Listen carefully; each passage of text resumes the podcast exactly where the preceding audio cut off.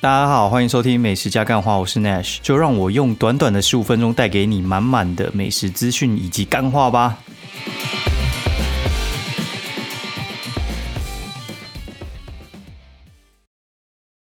好，大家好，欢迎收听美食加干话第三季的第二集。然后不知道大家防疫新生活过得怎么样？那我是觉得蛮鸟炮的。就我看到最近有些朋友还蛮有趣的创意啊，就是小朋友不是不能出门嘛，然后他们就想要消耗他体力，但是不能出门又很难消耗体力，很难在家里就是这边玩滑板车或者什么踢足球什么之类的。结果他们想到一招，就是去顶楼踢球。还蛮屌的，然后我觉得大家都辛苦了，然后有小孩的爸妈更是辛苦，或者干真的是完全体会到这一点呢。因为我就是今天第一天是我跟小朋友两个独处一天哦，因为老婆他们是分 A、B 班，A、B 班的意思就是今天哎不是应该说这一周是 A 班上班，然后下一周就是 B 班上班，所以话就会变他有一周在，有一周不在。这情况的话，可能就是至少到先到二十八号嘛。二十八号的话，其实干还有好几天呢。好，然后我们就再继续看看吧。我觉得反正台湾这样看起来目前是有控制下来了。然后大家吵最凶就是前一阵子的那个回归嘛，矫正回归这件事情，其实我觉得是正确的。那不太正确的地方是话术要加强。这东西我觉得就是话术问题而已。因为其实我觉得他做这件事情是。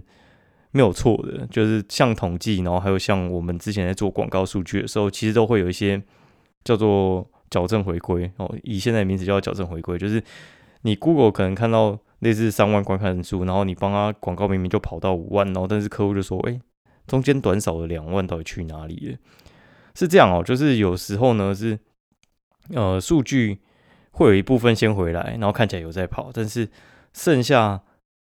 要等它全部跑回来，然后进那个统计，我不一定是结束的那一瞬间，的确是有可能会有在更新啊。所以话，那个也是不算在做假报表啦。但是我觉得有些人可能就是不习惯，那我觉得也没办法。那因为你话术没有用好，就是要被人家骂，就很刚好。哎呀，因为我觉得这个东西是没有问题，但是我觉得他可以先讲，就是他在公布数字的时候就先讲说，哎，我们接下来会有。就是矫正回归这件事情，然后数字可能还会有变动。对，反正我们其实老实讲啊，今天三百还有七百，难道你就不防疫吗？三百你就比较松懈，七百就拉警报吗？我觉得也不会，就是一个心态上不爽而已。嘿，但是我觉得政府其实真的还蛮辛苦的。然后就这次就很好笑啊，因为这个话题嘛。然后其实我觉得这个话题其实嗯。最好是不要碰哦，然后有些人妈的硬要蹭，就蹭出一些问题来。就是他们就是要去酸嘛，那去酸，然后发现哎，这个风向好像后来有点变了。就是矫正回归其实是在统计学里面还蛮常见的一个刊物的一个指标这样子。然后他们就先去酸说他妈的为什么会这样啊？是不是那边作假什么三小之类？然后就会呃蛮明显的，我觉得大家会问号没错，但是不一定每个人。都会就是不理性，妈就被泡，然后就那边自己觉得很惊讶啊，怎么会有人呃泡？就是我们做这么辛苦的布洛克啊，但有些布洛克他们很很拼呢，你知道吗？就是他们那个粉丝团资讯啊，全部都是在曝光那些就是有在做呃外带的店家哦，就是现在不是完全完完全全，原本好像是高雄那边开始嘛，然后现在。除了高雄之外，台北跟新北也是改成完全不能内用，全部只能外带。那全部整外带的话，像一些五星级餐厅，他们就会推一些高档便当，可能一百五就吃的非常非常的豪华。其实我觉得他那个不会赚钱，他那个主要是要让食材跑，然后要让人员有点事情做。哦，你直接让他回去放五星假会有点惨，然后你要用他的特休抵，也没那么多特休可以抵啊。万一如果不是直到二十八号怎么办？而且你用特休底，有些人会就是摸摸，所以话不如就你薪水照发，然后让他们有点事情做，然后顺便对呃接下来如果还有第三波那种大爆发、第四波之类的，那要怎么做？哦，我觉得其实呃有些人他们可能就是哦应付一下，对，但是有些人就是很用心在为以后铺路。我觉得这试一试，有时候都会试出一些新的东西啊。然后我意外的发现，就是火锅店做这种其实。接受度比我想象中的还要高诶。然后我自己哦也有吃那个店家送给我一家叫咪宝，那他送给我，然后我去吃的时候，我觉得嗯还蛮妙的。他做的是有点像牛肉汤头，我以为就是适合煮牛肉的汤头，结果一打开有点像是红烧牛肉汤。然后我就直接加蔬菜，然后加什么火锅料啊，然后加面啊，然后再自己补肉进去，哎，就很像一锅火锅。就是它等于是帮你把那个汤底张罗好，但是它的张罗方式是它不是那种就是纯汤，像你去全年买那种就是纯汤而已嘛。然后像他们有些店，它是会给你半成品，这其实有些都煮了一些肉进去，我觉得比我想象中好。然后。有些也特别便宜啦，然后我觉得大部分好像火锅店卖的都还不错，然后反正业者就会跟我讲说，哦，他们其实就是像我刚才讲，就是要让员工有点事情做。那另外一件事情，其实我觉得也蛮有意思的，就是你看这一次啊，就有些人会挨啊，就那边挨说，呃，有些房东很嗜血啊，然后说现在房东都很赚啊，然后像遇到疫情都不愿意体谅，对不对？那其实换另外一个角度来讲，我觉得也还蛮好笑的，就是那你生意很好的时候，你有给房东抽成吗？你应该也没有分润给他吧？那你为什么在你赔钱的时候要他帮你摊？这就很奇怪啊！这其实是逻辑不太通的。虽然讲起来是有点政治不正确，但是你想想，的确是这样。如果你是房东，你会愿意吗？我觉得，除非房东自己真的很好心，但是我觉得至少有一半他们觉得干你。就赚多的时候也没有要分嘛，那我要调涨你房租的时候也不可能调太夸张啊，对？就是，哎，反正我觉得这个都是呃两面呐，对，那就会看你你想要站在下风还是想要站在上风，所以这个意思就是说，我们应该每个人都想办法去站在比较制度有利的一方。哦，制度有利的一方就是说，像今天如果说我存个五百万好了。一般人存五百万会干嘛？可能就是想说，哦，我要开一家小店，我要开一家咖啡店，我要去租中山区的一个闹区，然后店租十几万，然后放装潢两百万这样打下去，然后买一买，哎，刚好五百，然后开始开，然后可能倒，然后可能做这样子。但是你有想过，其实五百万它其实可以去套很多钱出来。就是我这阵子就是呃。也不是说跟银行打交道，就是我们那边算，就是呃，如果你身上的现金有多少，可以去套多少的贷款出来。因为像我爸妈他们，其实对这种是非常非常的谨慎哦，就是他们在买东西的时候，其实都算是要付全额的。对，就是他之前可能买一千万的房子啊，他就是一千万直接付现金哦，不是说多有钱，意思是说今天他在买的时候。他不会想要跟银行借钱，他就是可能跟呃祖父母，然后借个那个无息贷款，然后直接嘎下去。他不会想要跟银行有一些往来。但是我后来发现，这其实是有点错误的，因为我觉得，呃，我觉得有利有弊啦。像你跟银行往来的时候，其实他们能够做的事情其实很多，然后可以有的弹性其实也很多。那我觉得这些美美嘎嘎就是等你可能要。就是去贷款，然后或者是跟人家谈信贷啊、房贷的时候，你就会有一些有趣的事情哦。像最近，因为干就在家没事做，然后小朋友那边活蹦乱跳，干你那个你真的是没办法做事，你知道吗？就是你要做一件事情的时候，有时候你是需要静下心来，可能三十分钟、一个小时，然后把一件事情好好的完成，然后一心多用干。我觉得陪他的时候，我就连看剧我都觉得很麻烦，然后你会觉得说，哎。你不陪他，然后你看剧，好像感觉不是很好的爸妈。然后这时候就需要生两个，让他们自己往内互打，消耗体力哦。所以的话，我觉得这件事情其实回来讲的话呢，就是我我这阵子去接触啊，然后就发现，呃，线上看物非常非常的方便。然后而且其实你信义、永庆、住商啊这几家，你你自己选一家看就好了。我目前看起来，我觉得住商的系统比较好用。他们的屋主的话，基本上不太会单一委托，通常是可能我既委托信义，我委托永庆，然后住商也那边也有卖之类的，更不用讲一些小家的啦，什么东升啊什么之类的。这个的话，就是说你一个平台，你其实可以收到所有的东西。然后五九一其实也是类似，就是他们都是多平台刊登了。然后多平台刊登的话，你就会找到一些就是。你条件下，然后你可以去贷的层数，然后你可以买到多少房子？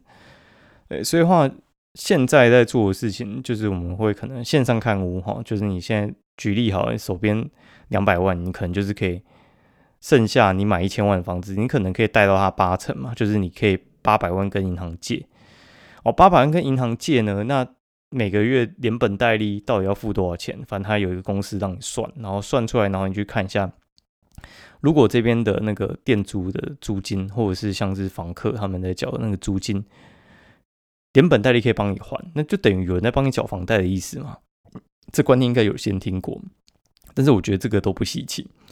这个大家会觉得说，哎，这个一千万房子可能过了呃十五年、二十年之后就是你的，然后有人在帮你付，哎，大家可能这样想嘛？然后可能利率就是那个利润可能是六趴，店面可能是一两趴，哦，这样去算。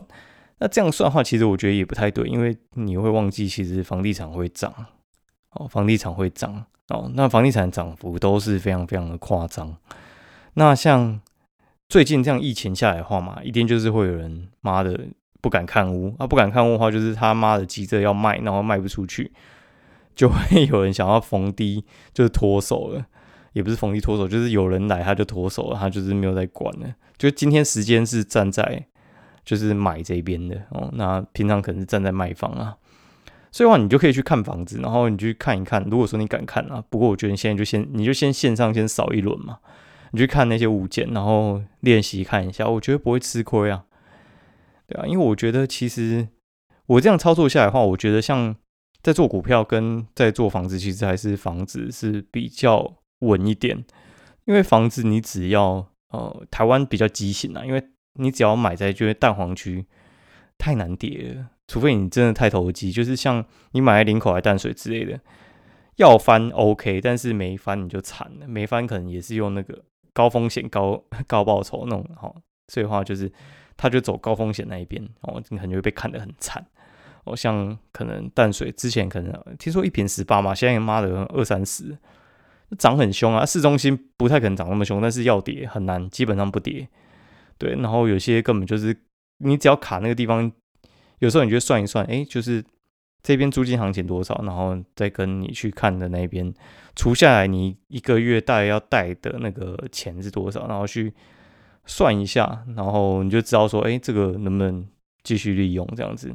那你有很多这个房子的时候，就会很好处理这件事情，那你就不会那边靠要说什么，呃，今天那个什么疫情来，然后房东都不体恤，干，就是你就是想办法站在比较有利的一方嘛。对，那边靠腰其实没什么用啊。你靠腰，世界上还是长这样子。那房东被人家靠腰，他没有他就租别人而已嘛。那就租别人啊，会不会有人跟他租？一定会有人跟他租的啊，不会看那个新闻就不跟他租了嘛。所以你就自己把自己用在比较有利的一方，好，那我不要嫌钱臭，不然会很麻烦。对，我觉得嫌钱臭的人都还蛮智障的。对，就是事情大概是这样，就是我这几天想一下的事情，然后你可以算一些公式出来啊。我觉得还还蛮有趣的，然后听说啦，就是你就多养几个房仲，然后他们帮你打听，因为很多物件其实好的哦，极度好的物件，房仲会自己干下来。哦，干下来的意思呢，就是说他今天自己就买下来了，呃，自己买下来的话，然后他就自己赚就好了，因为有些根本一看就知道稳赔的，哎，稳赚不赔的。那稳赚不赔，那根本你很难捡得到啦。就是他根本还来不及看单，就已经被人家抢了。就是大家抢着要买的物件，你可能会买不到。所以的话，你可能还是要多布几条线，然后让人家觉得说你是有诚意想要处理这一块的。对，然后大概是这样，对吧？然后，哎，干，真的是觉得心很累。我觉得被关久，就是妈的有点有点发疯。然后那边看，然后就做一些重复性的事情。然后我觉得现在能够做的其实也不多，你知道吗？像今天晚上 Netflix 妈的还宕机，然后宕到我觉得，哎，他他宕机是写网络连不上。那我觉得看人很小，怎么会连不上？然后就一直重连网络，然后重开，然后甚至把 Netflix 的那个 App 删掉，然后再重装都不行。后来再核对一下，发现哦，不是，是他自己挂掉，不是我挂掉。那我最近在看的话，就是像《大前夫》，《大前夫》早看完，大概七十集嘛。《大前夫》其实搭配修图写文蛮方便的，因为《大前夫》其实，呃，它的剧情动得很慢，然后就算一点五倍速，我也觉得大概就刚好。大眼夫我觉得蛮好看的，就是讲那个秦王嬴政，然后就是他的一些丰功伟业啊，然后荡灭六国啊，然后就是一统天下的一些过程，然后讲吕不韦跟李斯啊之类的，我觉得哎还蛮不错，可以看一下。然后接下来我就看，就是最近不是有一部很红的，叫做什么《我的遗物整理师》，然后我看我就觉得嗯还好哎，就是我觉得他那个他那个手法，我觉得有点太熟悉了。就是说，这个手法就是我觉得就是要让人家哭的啦。我就觉得我没 feel，我觉得那个就是他那个剧情的桥段，我基本上我都猜得出来，所以我就觉得没有特别想要看。我大概看了第五集，听说是有到十嘛，那我就没看了。我就看到，我就觉得啊，算了，后面大概也是一样，就是要让人家流泪之类。我这么冷血的，对我看就没什么 feel。然后呢，听说潘玮柏有演，那边就有一个主角长得像潘玮柏。然后我还有看，就是之前有一阵子上的叫《大债时代》，《大债时代》我觉得嗯没有想象中好看，但是还 OK 啦，还可以啦。主要就是因为我个人很喜欢林柏宏，然后林柏宏我觉得嗯还蛮有趣的。对林柏宏的话，我觉得他他有些情绪面的细节，我觉得还是没有办法表现的特别好。对，但是我觉得他有在进步，然后。呃，算是新生代蛮强，但是我觉得最强的其实应该是刘冠廷哦，刘冠廷真的太强了。然后刚好就看最近不是更红的一部叫做什么《火神的眼泪》，《火神眼泪》就真的很夯诶。然后就是在讲消防员嘛，然后因为就是亲戚有人是消防员，然后还问那个就是我表姐说，哎，真的有这样吗？他说我干超写实的，反正就还蛮好笑的。我觉得《火神眼泪》还不错，然后《火神眼泪》的话就是有陈冠廷，哎，不对，刘冠廷。还有那个就是林柏宏，好，所以的话其实你就可以看，看就是有差啦，就是我觉得就是有差啦。林柏宏那个就是还是嫩了一点，对，就是那个细节我觉得还是不够到位啦。对，但是我觉得就是哦，干又是温升豪，温升豪演戏就那样，我就觉得干温升豪就是就是言承旭的演法嘛，就是没什么表情啊，然后声音语气都一样，然后声音有点小小的低沉。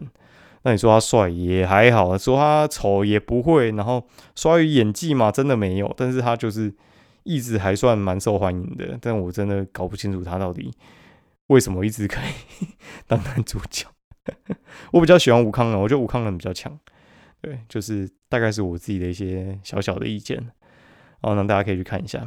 好，然后今天节目就到这边吧。那我希望大家平安顺利，拜拜。